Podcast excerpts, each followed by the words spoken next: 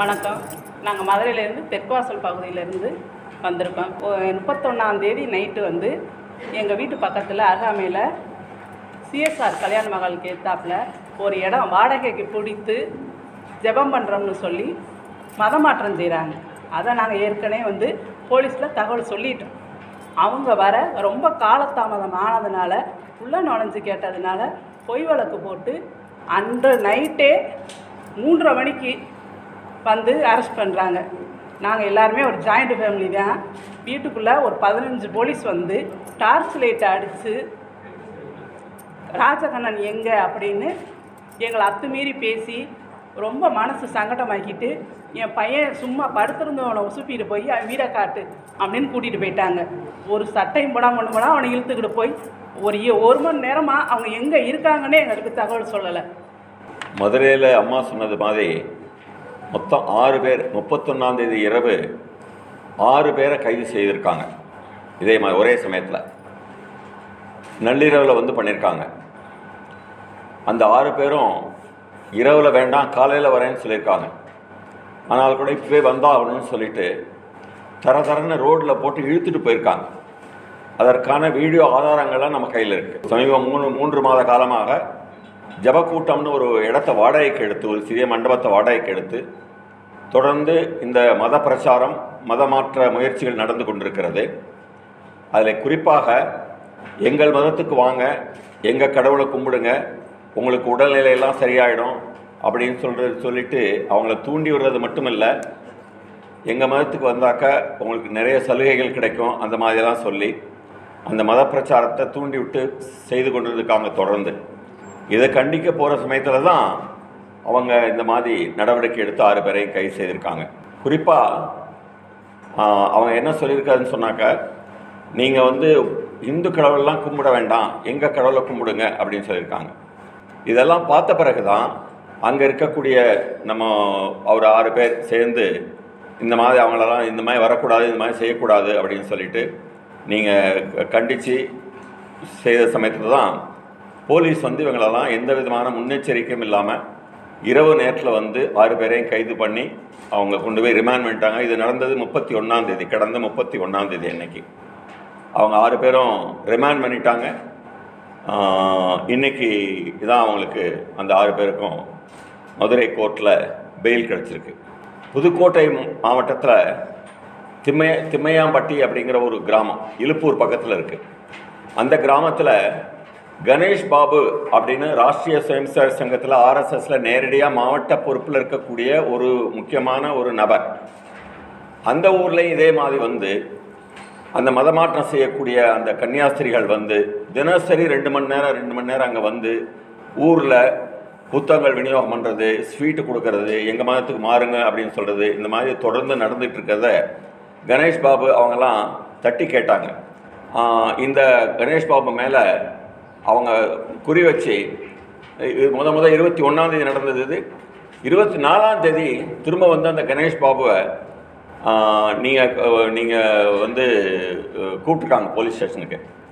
இந்த மாதிரி மதமாற்றம் பண்ண வந்தாங்க அதை தான் நாங்கள் எதிர்த்தோம் அப்படின்னு அந்த கணேஷ் பாபு சொல்கிற சமயத்தில் நீங்கள் எழுத்துப்பூர்வமாக கொடுத்தா தான் நாங்கள் நடவடிக்கை எடுப்போம் அப்படின்னு சொன்னதுனால அடுத்த ரெண்டு நாள் கழித்து இருபத்தி எட்டாம் தேதி அன்னைக்கு அவங்க வந்து எழுத்துப்பூர்வமாக கொடுத்து இந்த மாதிரி மதமாற்றம் வந்தாங்கன்னு ரிட்டர்ன் ஃபைல் பண்ணியிருக்காங்க ஏற்கனவே புகார் கொடுத்த அந்த யார் மதமாற்றம் வந்தாங்களோ அவங்க மேலே எந்த நடவடிக்கையும் எடுக்காமல் புகார் கொடுத்த கணேஷ் பாபுவை அரெஸ்ட் பண்ணி போயிருக்காங்க. அதுவும் நள்ளிரவில் அரெஸ்ட் பண்ணியிருக்காங்க நாங்கள் காலையில் வர்றோம் அப்படின்னு சொன்ன பிறகு கூட இல்லை இரவே வரணும் அப்படின்னு சொல்லிட்டு அவங்களையும் கணேஷ் பாபு மட்டும் தனியாக கூப்பிட்டு போய் அவங்க அரெஸ்ட் பண்ணி ரிமாண்ட் பண்ணிட்டாங்க.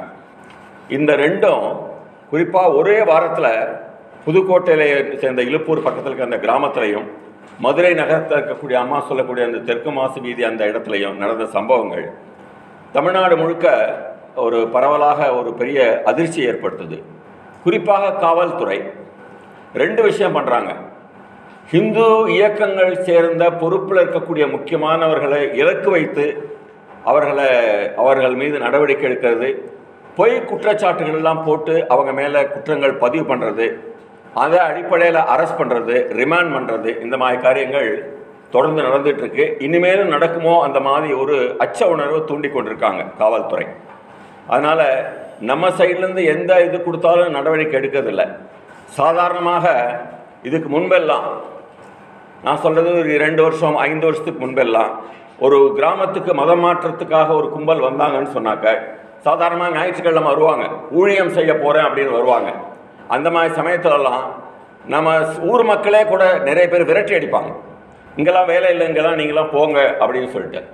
இப்போ அந்த மாதிரி சொன்னால் கேட்கறதில்ல போலீஸ் உடனே நடவடிக்கை எடுக்க ஆரம்பிச்சிருக்காங்க. யார் யார் இந்த மாதிரி சொல்கிறாங்களோ யார் வந்து மதமாற்றம் செய்கிறாங்களோ அவங்க மேலே நடவடிக்கை எடுக்கிறதில்லை. யார் அதை வந்து கம்ப்ளைண்ட் பண்ணுறாங்களோ அவங்க மேலே நடவடிக்கை இருக்கிறாங்க இது சமீப ஆண்டுகளில் குறிப்பாக இந்த அரசு வந்த பிறகு இது அதிகமாகி கொண்டிருக்கிறது நம்ம கண்ணாடி பார்க்குறோம் கண் முன்னாடி பார்க்குறோம். அதனால் பொய்யான குற்றம் மொபைலை காணோம் இது பா காணும் அப்படின்னு சொல்லிட்டு பொய் குற்றச்சாட்டு போட்டு அந்த கணேஷ் பாபு அரெஸ்ட் பண்ணியிருக்காங்க கணேஷ் பாபுக்கு ஒரு நாளில் வெயில் கிடச்சிச்சு கேஸ் நடந்துகிட்ருக்கு ஹிந்து இயக்கங்களில் இருக்கக்கூடிய பொறுப்பாளர்களை குறிப்பாக தாக்குதல் நடத்துறது இலக்கு வச்சு அவங்கள தாக்குறது அரெஸ்ட் பண்ணுறது இந்த காரியங்கள் நடந்துகிட்ருக்கு நாம் இது விஷயமா நேற்று இன்னைக்கு அம்மா வந்திருக்க மாதிரி மதுரையிலிருந்து அந்த இழுப்பூர்லேருந்து அந்த குடும்பத்தை கணேஷ் பாபு அவங்களுடைய அம்மா அப்பா ரெண்டு பேருமே வந்திருந்தாங்க. நேற்று நம்மளுடைய உயர் காவல் அதிகாரி நம்மளுடைய சைலேந்திர பாபு தமிழ்நாடுடைய டிஜிபி அவர்களையும் அந்த ஏடிஜிபியாக இருக்கக்கூடிய டேவிட் தேவாசிர்வாதம் ஆசீர்வாதம் ரெண்டு பேரையும் பார்த்து நேரடியாக அவங்களே கையில் மனு எழுதி கொண்டு போய் கொடுத்து அவங்க சந்திச்சாங்க. சந்திச்சு இந்த மாதிரி எங்கள் ஊரில் நடந்தது அப்படிங்கிற விவரங்கள்லாம் நேரடியாக சொல்லியிருக்காங்க. ரெண்டு பேரையுமே நேற்று டிஜிபி ஆஃபீஸில் தனித்தனியாக சந்தித்தோம் நாங்களும் சொன்ன இந்த மாதிரி அவங்களும் மனு கொடுத்தாங்க. அவங்களும் அம்மா சொன்ன மாதிரி விவரங்கள் சொன்னாங்க. நாங்களும் சொன்ன இந்த மாதிரி விஷயங்கள்லாம் இப்படி நடந்துகிட்ருக்கு உங்கள் தலைமையில் வந்து ஒரு போலீஸ் துறை இயங்கும் போது இந்த மாதிரி நடக்கிறதா நீங்கள் பார்த்துக்கணும். உங்களுக்கு தான் கெட்ட பேர் இந்த அரசாங்கத்துக்கு கெட்ட பேர் அப்படின்னு சொல்லியிருக்கோம். நாங்கள் உரிய நடவடிக்கை எடுக்கிறோம் அப்படின்னு அவங்க உறுதிமொழி கொடுத்துருக்காங்க. இந்த அரசாங்கம் வந்த பிறகு இது பெரிய அளவில் நடந்துட்டு இருக்கு ஜார்ஜ் பொன்னையா அப்படிங்கிற ஒரு ஒருத்தர் தேர்தல் முடிஞ்ச பிறகு அவர் ஒரு ஸ்டேட்மெண்ட் கொடுத்திருந்தார். கிறிஸ்தவர்களால் தான் இந்த திமுக கூட்டணி ஆட்சி ஜெயிச்சுது அப்படிங்கிற மாதிரி ஓப்பனாக சொல்லியிருக்காரு ஸ்டேட்மெண்ட் பத்து பத்திரிகையெல்லாம் வந்து இந்த விஷயங்கள். நாங்கள் ஓட்டு போட்டதுனால தான் நீங்கள் ஆட்சிக்கு வர முடிஞ்சுது அப்படின்னு சொல்லியிருந்தனால இனிமேல் நாங்கள் எதெல்லாம் நினைக்கிறோமோ எதெல்லாம் செய்ய நினைக்கிறோமோ அதெல்லாம் நாங்கள் இந்த ஆட்சியில் நடக்கும் அப்படிங்கிற மாதிரி ஒரு மிரட்டக்கூடிய துணியில் அந்த பொன்னையா சொல்லியிருக்காரு. இது வந்து ஒரு பரவலான ஒரு இது ஒரு குறிப்பிட்ட சமுதாயத்தை சேர்ந்தவங்க நாட்டு நாங்கள் ஓட்டு போட்டதுனால தான் நீங்கள் மைனாரிட்டி குறிப்பாக கிறிஸ்தவர்கள் நாங்கள் ஓட்டு போட்டதுனால தான் ஜெயிச்சிருக்கோம். நீங்கள் ஜெயிச்சிருக்கிறீங்க அப்படின்னு சொல்லி இதற்கு அரசாங்கத்திலிருந்தோ முதலமைச்சரிலிருந்தோ எந்த எதிர்ப்பும் அது தெரிவிக்கவில்லை எந்த கருத்துமே யாரும் சொல்லலை. அந்த பொன்னையா சொன்ன விவரத்துக்கு. இன்னொரு விஷயம் சீஃப் செக்ரட்டரியையும் முதலமைச்சரையும் பார்க்கறதுக்காக மெயில் கொடுத்துருக்கோம். ரெண்டு நாளாக முயற்சி பண்ணிகிட்ருக்கோம் இதுக்கு முன்னாடியே முயற்சி பண்ணோம். ரெண்டு மூணு மாதமாக முயற்சி பண்ணுறோம் சீஃப் மினிஸ்டர் சந்திக்கணும். சில விஷயங்கள் இருக்குது நம்ம ச விஷயங்கள் பேசுனதுக்காக அப்படின்னு சொல்லிட்டு. இதுவரையிலும் எந்த பதிலும் இல்லைங்கிறது. குறிப்பாக நேற்று மெயில் கொடுங்க நீங்கள் அப்படின்னு சொல்லியிருந்தாங்க. அதனால் ரெண்டு பேருக்கும் தனித்தனியாக மெயில் கொடுத்துருக்கோம். ஆனால் எந்த இதுவரையில் இந்த சமயம் வரையிலும் நம்மளுக்கு அங்கேருந்து எந்த விதமான ஒரு நீங்கள் வாங்க எத்தனை மணிக்கு உங்களுக்கு அப்பாயின்மெண்ட் கொடுக்குறோம் இல்லை ஒரு குறிப்பிட்ட தேதி சொல்லி அப்பாயின்மெண்ட் கொடுக்குறோம் அப்படின்னு அவங்க இதுவரையிலும் சொல்லலை புகார்தார் யார் யார் அவங்களோட பின்புலம் என்ன எங்க இருந்து வந்தாங்க அதெல்லாம் அது விசாரிக்க வேண்டியது காவல்துறைங்க?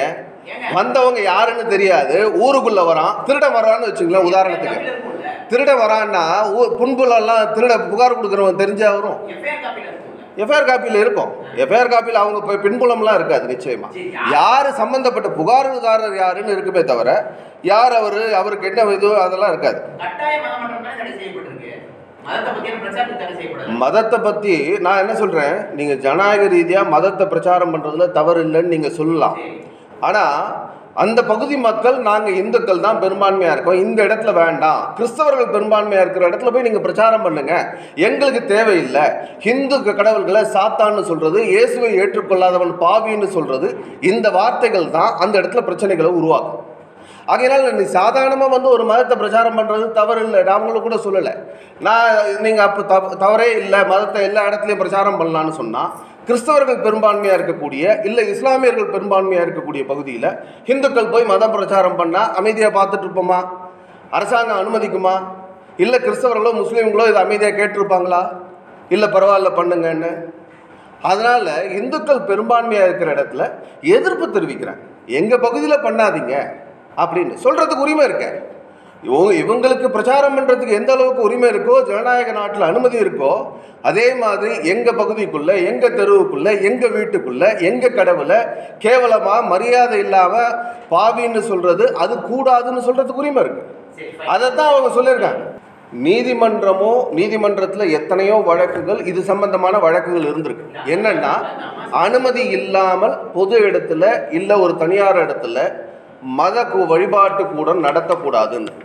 அதே மாதிரி வீடுகள் குடியிருப்பு பகுதிகளில் மத வழிபாட்டு கூடம் நடத்தக்கூடாது அனுமதி இல்லாமல். இதெல்லாம் நீதிமன்ற உத்தரவு. இந்த நீதிமன்றத்தை உத்தரவை எல்லாம் மீறி கடந்த மூன்று ஆண்டுகளாக தொடர்ந்து மூன்று மாதங்களாக தொடர்ந்து இந்த இடத்துல பிரச்சாரம் நடக்குது.